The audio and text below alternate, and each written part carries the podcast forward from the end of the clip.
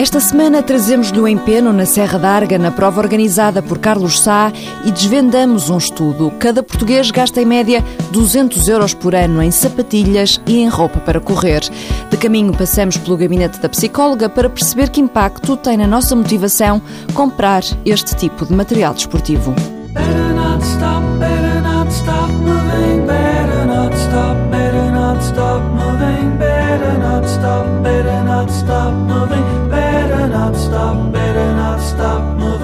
Carlos Sá já tem definido o próximo desafio. Ele vai correr a última maratona da selva na Amazónia. Mas antes de atravessar o Atlântico, esteve ao comando da organização do Grande Trail da Serra d'Arga. O Nuno Miguel Martins foi até ao Alto Minho, sapatilhas nos pés, gravador na mão. 23, não, Nuno Miguel Martins. 252, Pedro Costa.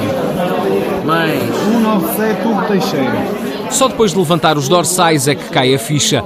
Vão ser 53 km, 6 mil metros de desnível acumulado, 3 mil sempre a subir. Agora não há volta a dar. À oitava badalada da igreja de Dém, mais de 1.500 atletas partem à procura de superação. O trail running acaba por proporcionar uh, não só paisagens brutais, uh, como conhecer novas zonas, mas também um desafio pessoal, portanto, vencer-se a, a, si próprio e conseguir ultrapassar uh, metas que por vezes uh, estes atletas pensavam que serem possíveis. O percurso sobe e desce numa paisagem belíssima e selvagem. A Serra d'Arga é um enorme maciço de granito entre os rios Lima e Cora, no Alto Minho. A prova sobe aos pontos mais altos e serpenteia nas margens intocadas do rio Âncora. Em cada abastecimento, uma festa. Passei, ai comida e bebida. Num ultra trail, alimentar o corpo pode não chegar. É preciso também alegrar o espírito. Quase nove horas e meia depois da partida, de intermináveis subidas e de descidas desafiantes, o som da meta de um objetivo cumprido. Boas! Mais de 2 mil pessoas em, eh, aqui na Serra d'Arga, uma logística tremenda, com mais de 250 voluntários, uh, alguns deles a trabalhar uh, há dois, três dias, uh, praticamente sem, sem dormir, para que tudo tivesse a postos. Tudo correu da melhor forma, tal como planeado, e está a ser um momento de grande festa. E vê-se um sorriso na cara dos, dos, atletas a atravessar a meta e a desfrutar destas paisagens que só a Serra d'Arga e o Minho podem proporcionar.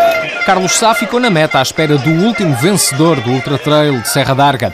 Depois, tempo apenas para fazer as malas para o próximo desafio, a ultramaratona da selva amazónica. Uma prova de cerca de 300 km em plena selva amazónica eh, é feita em cinco etapas, eh, etapas entre a maratona e os 140 km Temos que levar às costas tudo aquilo que achamos necessário para essa semana de prova, portanto tenho que levar comigo uma rede para dormir pendurado nas árvores, porque na selva temos todos os insetos e todos, todos os bichos rastejantes e temos também que levar toda a alimentação para essa, para essa semana. Portanto, obriga-nos a um esforço quase sobre-humano. Estamos a falar de temperaturas nesta altura entre 35 a 40 graus e com umidades de mais de 90%, portanto bem mais difícil que correr aqui na Serra d'Arga, mas eh, sem dúvida será mais um grande desafio para fechar um ano em beleza, mais um. O Nuno ganhou um valente empenho, André Rodrigues e Esther Alves ganharam a prova principal. Carlos Sá, ele próprio, ficou em primeiro lugar no quilómetro vertical, uma outra prova que fez parte deste fim de semana em Arga.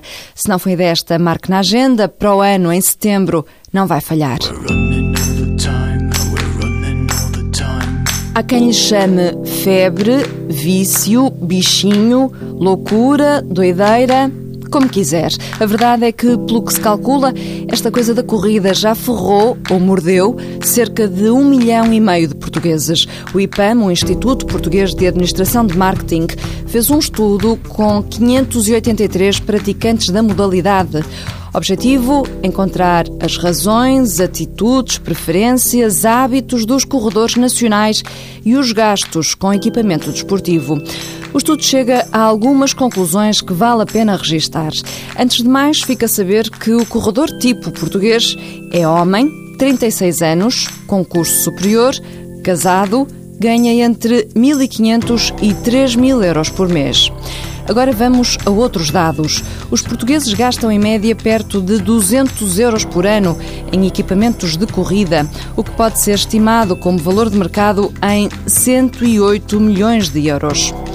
A maioria dos inquiridos diz que corre duas a três vezes por semana, quase 70% corre em circuitos urbanos. No topo das motivações para correr está a busca pelo bem-estar, a saúde e a manutenção da forma física. Quando vão comprar artigos de desporto, os corredores preocupam-se com o conforto, a durabilidade e a leveza por esta ordem. São estas as principais conclusões do estudo do IPAM.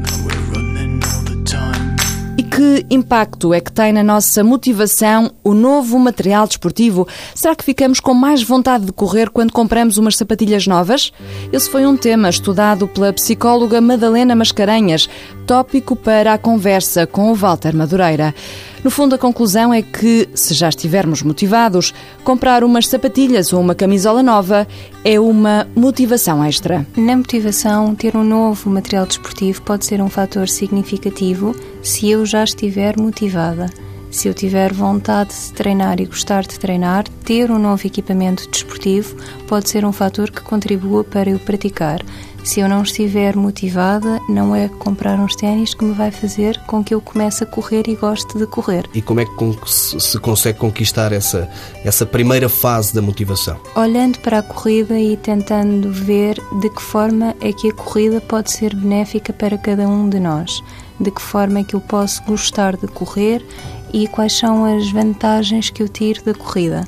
Uh, por exemplo, uma pessoa pode gostar de correr porque gosta de ver uma paisagem bonita, outra pessoa gosta de correr porque sente que despendeu energia. Qual é, que é para si o significado bom da corrida?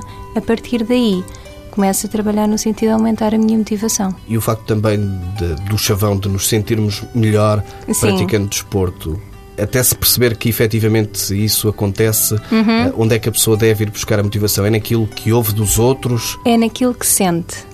Nós podemos ter duas fontes de motivação. Podemos ter uma fonte de motivação mais externa ou podemos ter uma fonte de motivação mais interna. As fontes de motivação mais externas são, por exemplo, sermos influenciados pelos nossos amigos ou pares para correr, a querermos perder peso, algum status social podemos ter fontes de motivação mais internas, que são o prazer da atividade em si, a diversão, melhorar a performance enquanto se corre.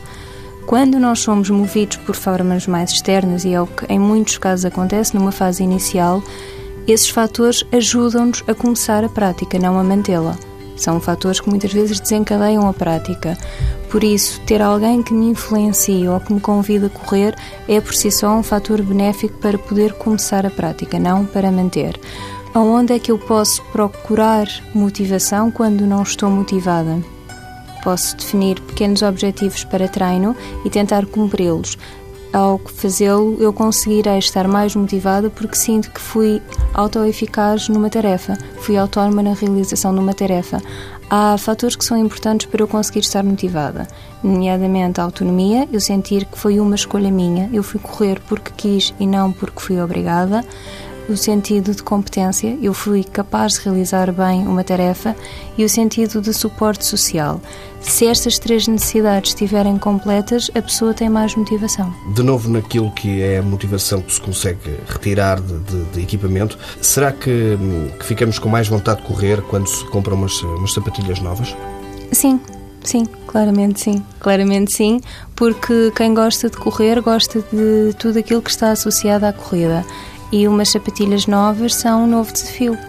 Quem gosta de correr irá claramente querer experimentar e querer ver como é que corre e querer ver qual é que é a influência que uma nova sapatilha terá na sua corrida. Fixe também esta dica, use as sapatilhas que comprou para correr apenas para correr e evite andar com elas noutras situações. Isto de forma a permitir que o cérebro memorize a sua utilidade e a forma indicada de agir. É mais um pequeno truque para promover a motivação. Porque no arranque da próxima semana vamos ter Morrissey no Coliseu de Lisboa. Esta semana fechamos com The Smiths. Big Mouth Strikes Again. Enchemos a boca para lhe dizer boa semana e boas corridas. sweetness, I